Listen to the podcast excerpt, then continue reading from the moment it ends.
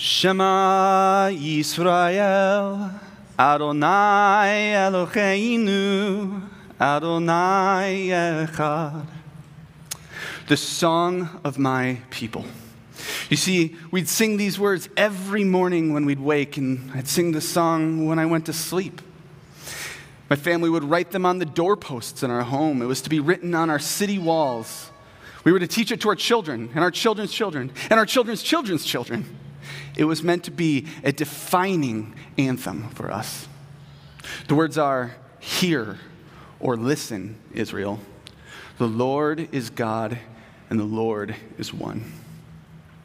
ואהבת את אדוני אלוהיך בכל לבבך, בכל נפשך, בכל מאודיך.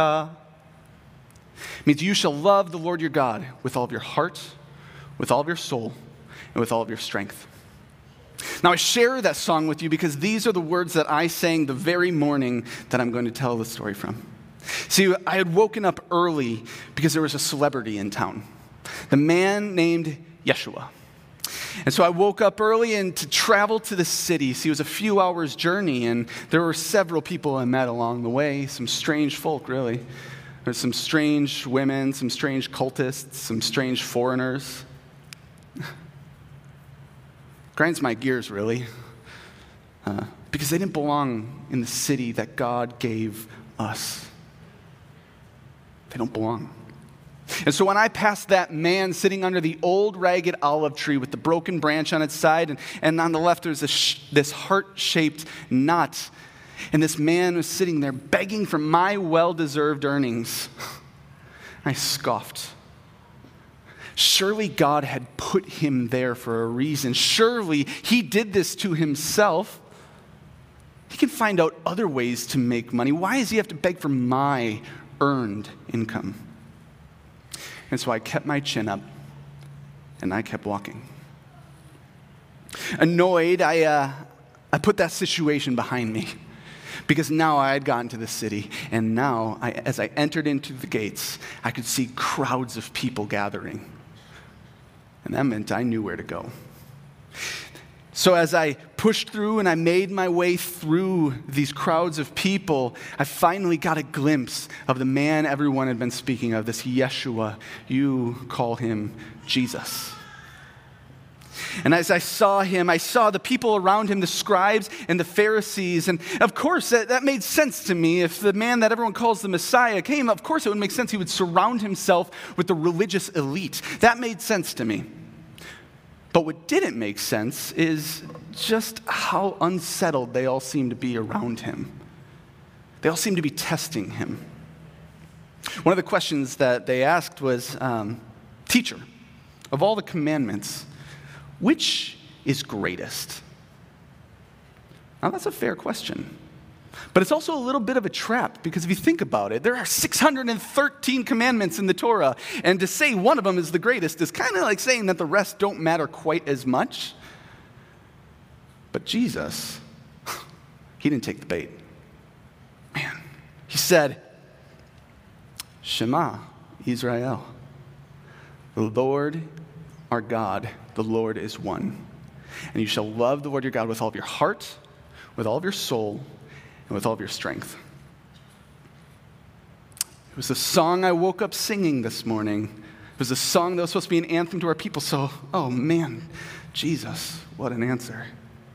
But he didn't stop there, you see, because he continued. He said, The second is like it love your neighbor as yourself. All of the law and the prophets hang on these two commands. This man, he was truly a great teacher, and he actually had so much more to say that day. But, but the question that was seemed to be imprinted on my heart, and the one that seemed to be, it felt like somebody actually was pressing into my brain the entire walk home was this Who is my neighbor? Who is my neighbor? Because I'm pretty sure there are plenty of people I'm not even sure I'm willing to love. I've always interpreted that verse to be speaking about my fellow countrymen. But Jesus, he, he didn't seem to treat it that way. So, who was it? Who is my neighbor? Is it my fellow countrymen or is it, is it the foreigner that I passed up? Is it my enemy? And of course, it was right at that moment, right at the moment that that thought passed through my brain, that I came up to an old, ragged olive tree with a broken branch and a heart shaped knot on the side. See, I had a decision to make. You know, I think, um, I think we all want to know what's greatest, don't we? Right? Like, I mean, even Generation Z has a phrase for this. It's the GOAT. It's the G O A T. It's an acronym for greatest of all time. Is it Michael Jordan or is it LeBron James? Is it Tom Brady or is it Aaron Rodgers or is it Joe Montana? Is it, is it the Beatles or is it the Rolling Stones? now, I know a lot of you are probably thinking, like, oh, I have something to share with him because I know the answer to this. I know the greatest, right? Like, you want to enlighten me with, with what the answer is to those questions. But this isn't a new fascination. See, 2,000 years ago, people were asking similar questions. Like in this story that we just, I just shared, uh, the people were asking, what does God consider to be the greatest? In order, what is the best way, what is the greatest way for us to live? What does God want us to focus on? And as we heard from Jesus, he said uh, the greatest way to live all hinged on two commandments, which hinged on one word. And one word was love. Love. By the way, my name is Kale. Uh, I'm the youth pastor here, and uh, no, I'm not Jewish, and no, I didn't get to watch Jesus speak 2,000 years ago. Uh, no, I fooled you, right? No, um, no. My goal in that, my goal in sharing that story with you, like I did, is to do the best way I know how, how to put us in the ancient mindset um, that would have been seeing these words or hearing these words from Jesus for the first time. Because these commands that Jesus gave, what he called the greatest, well, he wasn't making those things up on the spot. He wasn't just coming up with them. In fact, he was quoting his Bible. He was quoting something that the Jewish people have been singing for the past thousand years, every morning and every single night. In fact, uh, what may have been a little bit shocking uh, would have been that he held up another command as equal, one of the 613 laws to love your neighbor as yourself. And he added that alongside this ancient prayer. But as we mentioned, both of these commands, they hinge on one word, don't they? That word is love.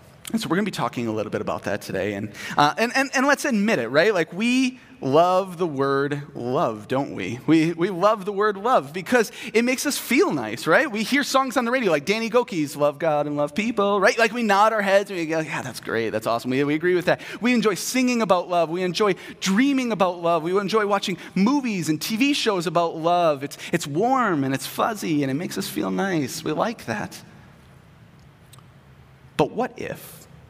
What if we're operating on the wrong definition of love? What if we're operating on the wrong system?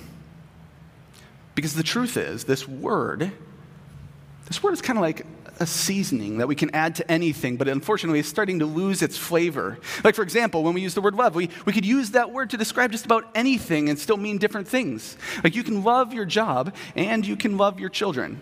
You can love your family and you can also love a TV show. I can say in a conversation, I love my wife, and in the same conversation, I can say, I love pizza, and it doesn't actually sound that weird. However, if I meant the same thing when I used those words, uh, you would seriously question how dedicated I am to my wife, or you would just think I'm nuts and a little bit too obsessed with pizza, right? Even in secular culture, love has become a, def- a defining value you might see it on signs or billboards in the yards. It's, it's, many would say that love is even the best way to live. You know, I uh, recently saw a TV show. It caught my eye. It was called Married at First Sight. And uh, the concept behind the show is actually not really a new one. Uh, it's been around for thousands of years. It's called Arranged Marriage. It's been, it's been around, but this show, they take supposed marriage experts, uh, and then they take these two couples that they determine are like soulmates. They're made for each other, they're perfect together, and then they put them together and they host a wedding. But what happens is, because it's a TV show, of course, drama unfolds, people scream at each other, and the experiment inevitably fails.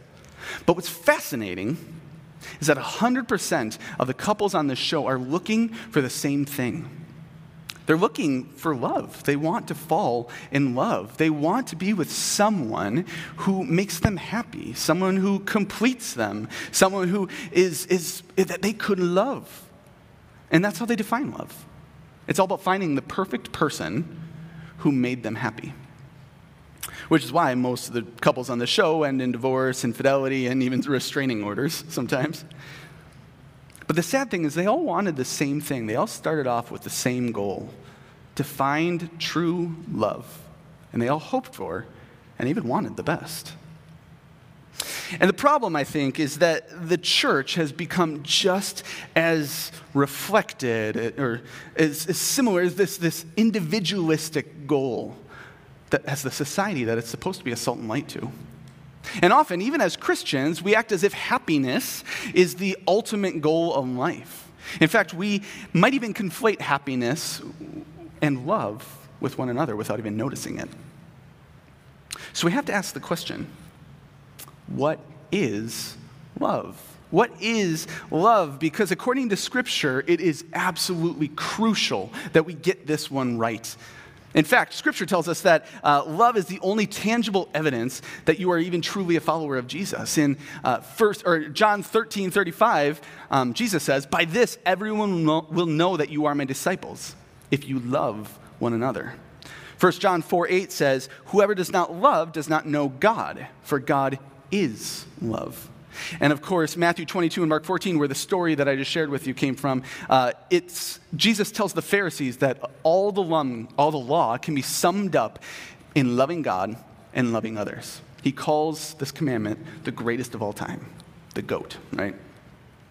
Which is why we need to define it, which is why we need to define love, because I promise you this if we have the wrong definition, then we're going to have the wrong action and it's going to lead us into a world of hurt.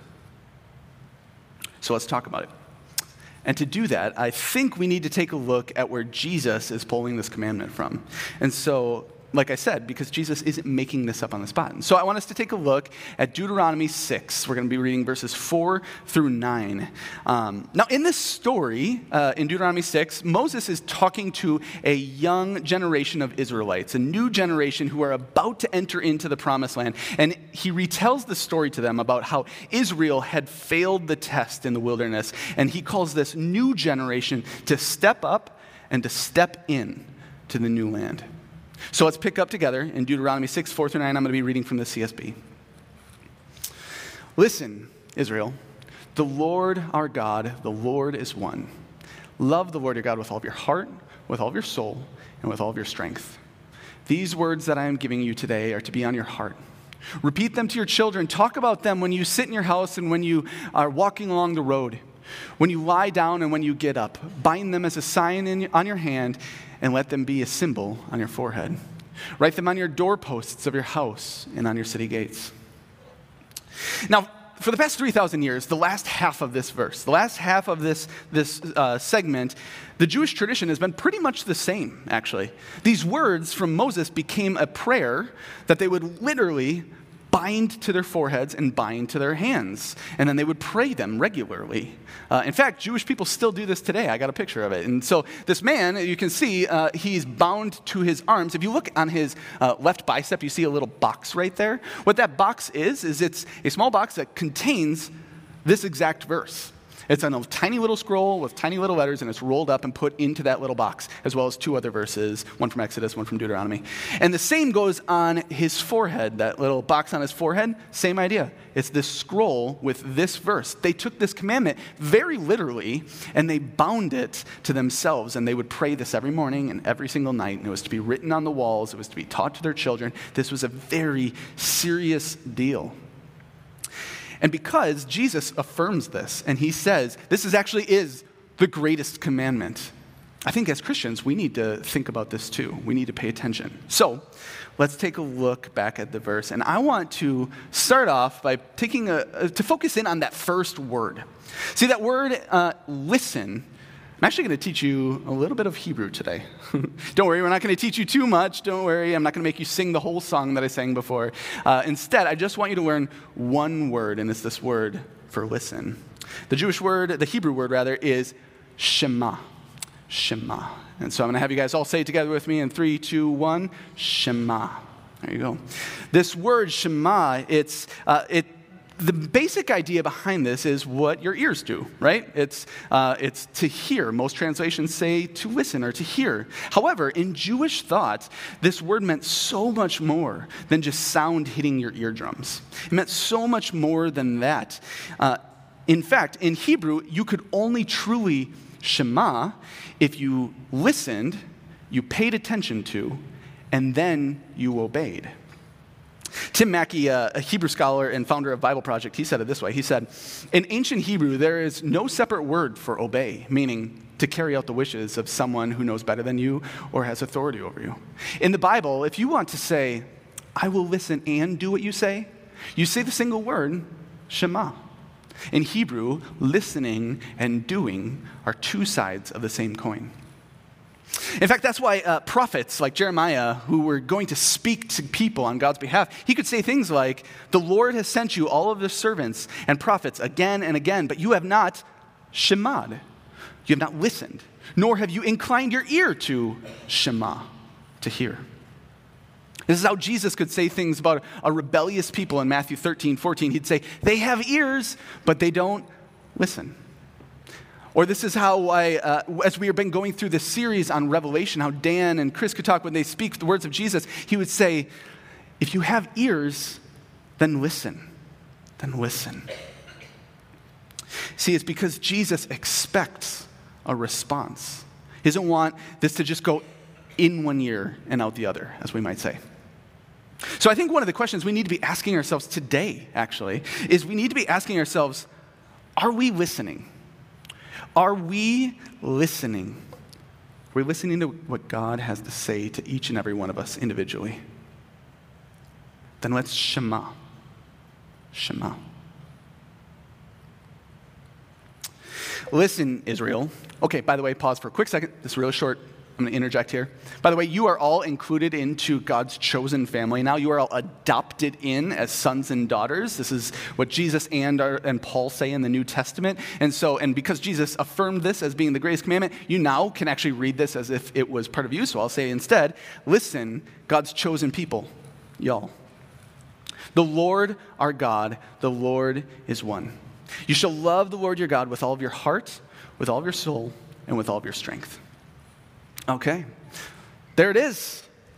There's your definition right there. This is how we can love God, or this is actually what it truly means to love our God, that is. Uh, Christopher Wright, he actually wrote a commentary on this, and he said uh, that you could interpret these words as love your God with total commitment, total self, to total excess. I couldn't define it any better. Come on, that's your definition of love right there. It's to give total commitment, to, or total commitment, total self to total excess. This is the type of love. This is what God defines as love, and this is the type of love that God asks of us. See, you, we see that to truly love God is to give Him our everything. It means we listen to Him. It means we allow Him to determine what's best for our lives. It, it means we give Him our full commitment, our full selves, our hopes, our dreams, our bodies, our minds, and to give Him these things to total excess. Basically, without limits. This means we pay attention. We pay attention to God. We listen to Him and let Him determine what's best for our lives rather than to follow our own heart. Which, by the way, Scripture tells us that our hearts are the most deceitful of all things anyway, so pretty unreliable. It means that we make time for Him instead. It means we obey Him. In fact, this is why Jesus could say things. He would say things like this He'd say, If you love me, then you'll keep my commands, then you'll obey. And in our opening story, what does Jesus obey from us? What does he, or I'm sorry, what does Jesus command for us to obey? To love God and to love the people that God loves. I've heard it said before that uh, if you are totally committed to God, then you will absolutely be totally committed to God's mission. And what was Jesus' mission on earth? What was, what was his mission? It was to bring the kingdom to this world. It was so that the whole earth may know Jesus, our Christ, and that humans would be put right between God, uh, uh, a relationship would be put right between God and humanity. So we find that to love God with total commitment, total self, to total excess, means that we also adopt his mission. Okay. so I may have wounded a couple of you. You might be like, oh, goodness, man, I feel like you're, you're beating up on me a little bit. Or at least maybe it just sounds crazy. You're thinking, like, uh, all right, yeah, that sounds a little bit intense, Kale. Sounds a little bit serious, right? Like, isn't God asking a lot from us? To which I respond, no, no, no, no. Actually, God isn't asking a lot from you at all. Believe it or not, He's not. He's asking everything.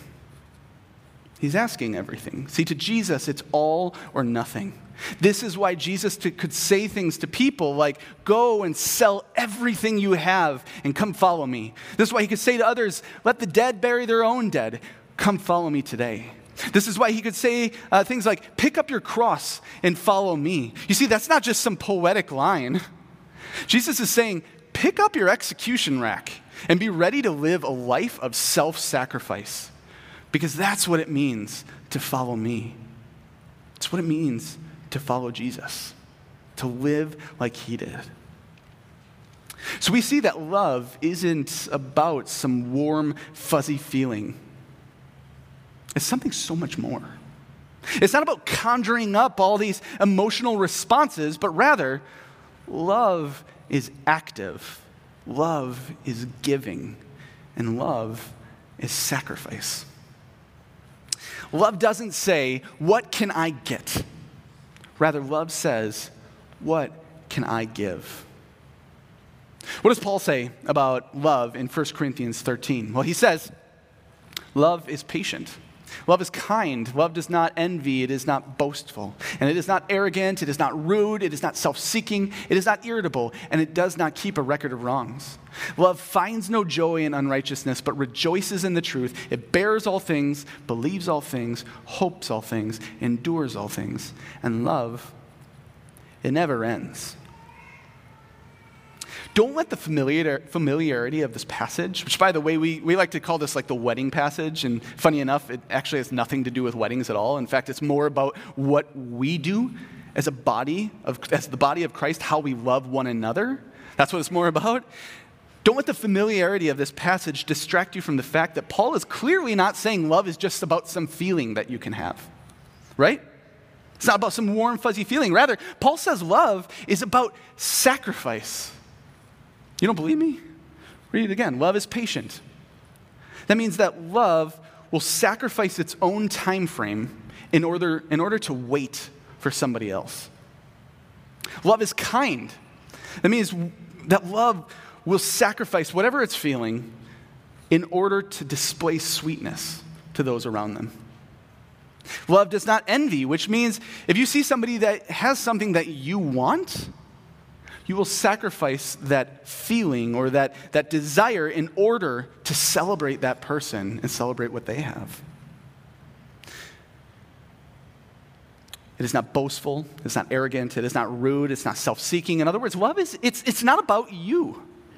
It's not about you. Remember, love, it, it doesn't ask, what can I get? Love asks, what can I give?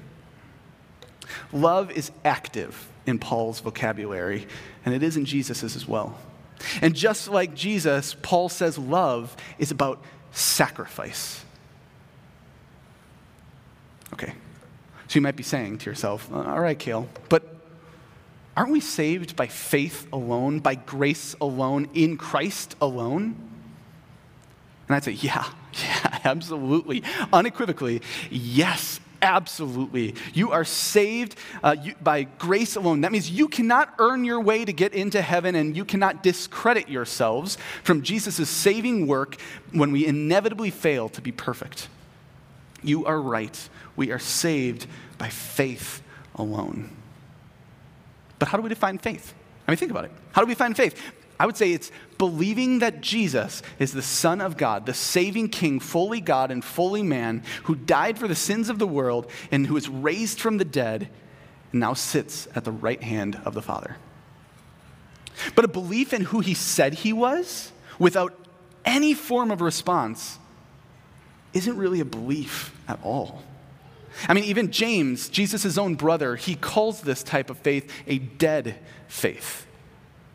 Think about it with me for a second. Say, say you were, uh, you knew there was some person who was wandering the desert for days, and they were dying of thirst, dehydrated, and they come across this building with a big flashing neon sign, and it says, "Delicious refreshments inside. Come on in. You're welcome." Now it'd be ridiculous for that person to say, "Yeah, I believe that, and totally, absolutely," but then wander around the desert dying of thirst, complaining how thirsty they were, and then eventually dying of dehydration. Even if that person swore up and down that they believed it, would you believe them? Probably not. Because if they truly believed it, they would have followed, they would have gone in. Because true belief always results in response, in obedience. Do you have ears? Then listen. Shema. Because God has a mission and He wants you to be part of it with Him. See, Jesus says, He says, the thief has come only to steal and kill and destroy, but I have come so that they may have life and have it to the full. See, Jesus, He does want you to live the best life possible. It is true. He absolutely does. The problem is that we often want to define what that actually means for ourselves. We like the idea of living life to the fullest, but we don't actually like Jesus' definition a call to radical self denial and self sacrifice. But the thing is, Jesus absolutely knows that this is the best and most satisfying, most rewarding, and fullest life possible. And He wants what's best for you.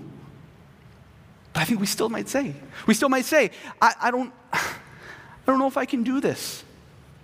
I don't know if I can do what Jesus is requiring. He's requiring too much for us.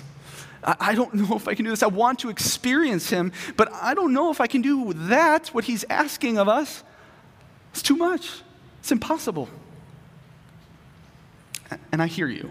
I hear you. It sounds impossible, doesn't it? And that's because it is. It is impossible for you to conjure up this kind of love on your own. You can't do it. Not for God and not for others. You cannot do it on your own. But I have good news for you. See, God never expected you to do this alone. He's never expected you to do it alone because God, by His own definition, is self giving. He does not need you, but He chooses to give everything in order to be with you. One of the greatest lies I think we could believe it comes from the devil, and it's that God is angry with you and, and that he doesn't love you anymore because of what you did, that he's turned his back on you and he's disappointed in you. But it's a lie. Yet we all fall into it sometimes, don't we? But Jesus, he proves that God loves you despite your rebellion. Yes, you are the deceiver. Yes, you are the cheater, the fake, the one who continuously turns your back on God. Yet Jesus loves you anyway with an absolutely relentless kind of love. And he begs you to join his mission because it is literally the greatest of all times. He gave his life for you, and then he gave you his personal presence when he promised the Holy Spirit. See, God is with us. And this is the deep well that we can draw from. This is where we find our source of love. See, we can love because He first loved us. Now, in order to take God's mission seriously, to love Him and love others, it requires us to let go. It requires us to let go of control and rely only on His power and His love to sustain us. And it's once you do that, once you do that, then and only then can you experience the greatest life possible, the fullest life possible. And you will experience God in an entirely new way and begin to live a life with love, with total commitment, total self, to total excess. You see, God has given everything in order to be with you. So it only makes sense that we would give everything in return. Do you have ears? Then listen. Shema. Now, as we wrap up, uh, the truth is, I don't know how this is going to affect you. I really don't. Uh, that's the Holy Spirit's job. But maybe, maybe for you, you're realizing now that you've never really experienced this kind of life to the fullest. You've never really experienced God's love the way that Jesus promises it. And maybe you find that you miss Jesus, and that's a little bit confusing because you've never really known him. But you realize that you want to know him. Well, I have good news because Jesus misses you too.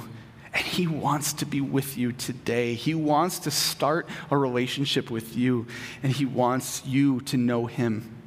And he knows that it's not going to be perfect. He knows that you're going to drop the ball, but he doesn't care.